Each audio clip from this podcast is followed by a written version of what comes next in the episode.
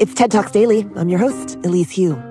The tragedy of COVID 19 brought on tectonic shifts in the way we live, learn, and perhaps especially in the way we work. Work futurist Debbie Lovich says a lot of the changes in those early weeks were amazing for worker agency, autonomy, and accountability. In her 2021 talk at TED at BCG, she offers leaders some must do's to not go backwards and get the future of work right as we move forward. Hi, I'm Mona Chalabi, host of a new TED podcast called Am I Normal? Everyone wants to know if they're normal. Is my body normal? Are my feelings normal?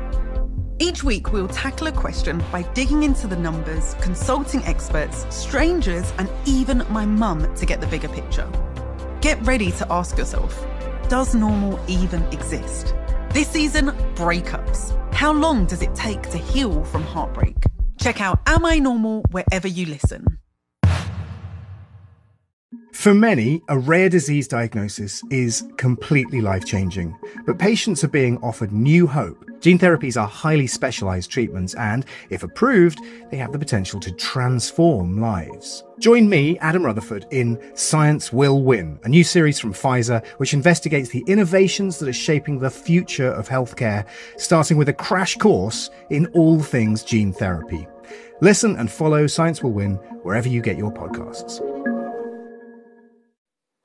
When I moved from New York to Boston in 1989, I completely lost my sense of direction. It wasn't me, though. It was those winding, nonsensical Boston roads. Urban legend has it that in Boston, they paved over cow paths to form the very roads we had today. Now, if you're an urban planner designing a city from scratch, you would not base it on how the cows wandered. And if you think about it, that's exactly what we've done with work. Hundreds of years ago, in the Industrial Revolution, people left their homes to perform repetitive tasks in the fixed time and place of the factory floor. And when knowledge workers entered the scene, we kept the same model, this time with fixed job descriptions in fields of cubicles from nine to five. Even globalization and technology did little to change the dynamic. Fixed time, place, and job descriptions are the cow paths of work. And like cow paths for roads, it just doesn't make any sense. I've been challenging and changing how companies work for the past 15 years, starting with my own company, Boston Consulting Group, and then with dozens of other Fortune 500 organizations. And I have to tell you, something amazing happened to work during the tragedy of COVID 19, especially those first weeks and months. If you remember, all the low value work disappeared. It didn't matter what your job technically was. People just worked together across silos and even companies to get stuff done wherever, whenever, however it was needed. Leaders simply had to trust their people they didn't have time for endless steering committees or death by PowerPoint. We just needed to trust people to deliver, and they did. So I'm on a mission, a mission to bottle these great work practices and not go back to the old ways. And yes, of course, I want to get rid of endless back to back Zooms and loneliness and days that blend into evenings. But we have to make sure we don't go back to the rigid, structured, bureaucratic, sluggish ways that suck the joy out of work. And I have to tell you, the future of work is not going to be created with top down, opinion driven edicts from senior leaders whose day to day realities don't match those of us dual career, time pressed, and income pressed people. Of course, senior leaders want to go back. That worked for them. But they have to recognize that for 18 months now, their people experienced unprecedented agency, control, flexibility, trust, and accountability. And people don't want to go back. And it's this difference in perspective from senior leaders and their people, that's one of the main reasons driving so much backlash to all these return to office announcements over the past months, with employees venting on social media and quitting in what's being called the great resignation. And employees, I don't blame you, but before you take to social media and walk, try talking to your leaders. Tell them what you loved about the past 18 months. Tell them what you want to keep. They might be more receptive than you think. And leaders, let me share three tips, uh, rather, three must do's to get the future of work right. Number one, trust your people. Millions of workers and employees have proved their trustworthiness since March 2020. But even with that, so many leaders want to go backwards. As part of the work I do, I've spoken with hundreds of leaders over the past 18 months, and I get some really crazy questions. One is, well, Debbie, how can I tell if my workers are productive when they're working from home? And I can't help but say, well, how do you know they were productive when they were in the office?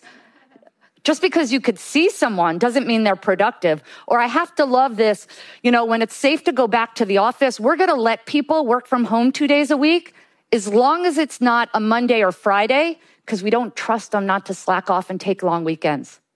What does that say about the culture of trust? Will there be abusers? Of course, but there'll be a tiny few. So why make rules for the vast majority who've earned your trust every day for the past 18 months? A trusting culture will not only attract, retain, and motivate your people, it'll also save you a lot of time enforcing rules. So that's number one trust your people. Number two, be data driven. We all have our opinions about how work should be done. And the more senior we are, the more we're convinced that our opinions are not just opinion, but they're fact, they're truth. But one thing COVID's taught us is that people are so different. I have genetically identical 17 year old twin boys, Abraham and Boaz.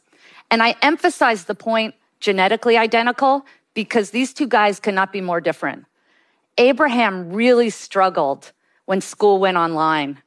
He did everything he could to engineer outdoor, socially distant get togethers because you can't call them play dates when the boys are 17. Um, but his brother, Boaz, Bo was loving life. Ma, this is fantastic. I don't ever have to leave my bed. My boys couldn't be more different, and so are your workers. So we must get data. How? Well, try this. Get some of your best people together and ask them, what did you love about these last 18 months? What did you hate?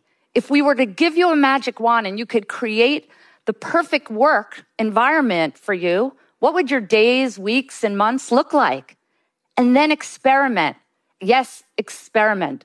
So many people are saying COVID's been the biggest work experiment ever.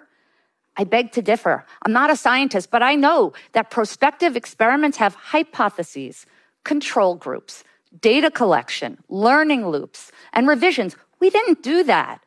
And so now's the time to experiment. And we don't have to wait until it's safe to go back to the office. We could do it now. Take two teams that do similar work. Let one flex and work whenever and however they need. And another, give them fixed times. You want them online and you want them working. And then measure, survey them every week. Everyone says people are over surveyed. People are not over surveyed when it comes to this topic. They want to have their opinions heard. So ask them, how's it going? Are you delivering value? Are you able to collaborate well? How's your work life balance? What do you love? What do you hate? And take those learning and spread them around. This is new for all of us. We're not going to get it right the first, second, third, or even fourth time, but together with conversation and data and experiments, we're going to learn our way to a better future of work. So that's number two. Number one, trust your people. Number two, be data driven. Here's number three think beyond the schedule. Guess what? The future of work is not two days that you get to work from home. This is our chance right now to reimagine, reduce, replace, or even eliminate things like long commutes, endless meetings with too many people there, recurring meetings that never go away, synchronous work, silos, command and control leaders, administrivia. That's my word for the low value stuff that clogs our calendars. In other words, we could stop contorting our lives around work, but we could actually reshape work to better fit our lives. So that's number three think beyond the schedule. And guess what? A lot of companies are getting it right. Take Dropbox, for example. Before COVID, Dropbox only had 3% of their workers working from home. They're now moving forward with a remote first model and trying to push as much asynchronous work as possible. And to help collaboration with their model, they're setting core collaboration hours that vary slightly by time zone. So they have four hours a day when you know everyone is online in case you need to collaborate. One of my favorite examples is the Mr. Cooper Group. The Mr. Cooper Group's been described as a mortgage giant no one's heard of. Um, a lot of their workers, a large percentage, are call center operators. And like many, in the first days of COVID, they got them all home safely and successfully. And guess what? They were more productive and they were happier. But even with that data, many on the leadership team wanted them back in the office as soon as it was safe to do so. They just couldn't imagine call center work being done from home permanently. Well, that's where Kellyanne Doherty, their amazing chief people officer, comes in. When Kellyanne and her team presented their recommendation for a home centric working model, she got a ton of questions. Well, Kellyanne, what about onboarding and training? She said, Of course, we're going to get people together for that. Home centric doesn't mean we're never together. Well, what about day to day coaching and mentoring? We're experimenting with software that allows managers to do that even better. Well, what about culture, communication? What about? And she just stopped them. It was a moment. And she said, I know you all want to go back to your offices. So do I. But we have to take a minute to walk in the shoes of our call center operators. They are loving the flexibility. They're saving real money by not commuting. And we know this is a high turnover population. Imagine if one of our competitors is more flexible than us. How many people are we going to lose? And with that, Kellyanne and her team had the leadership team on board.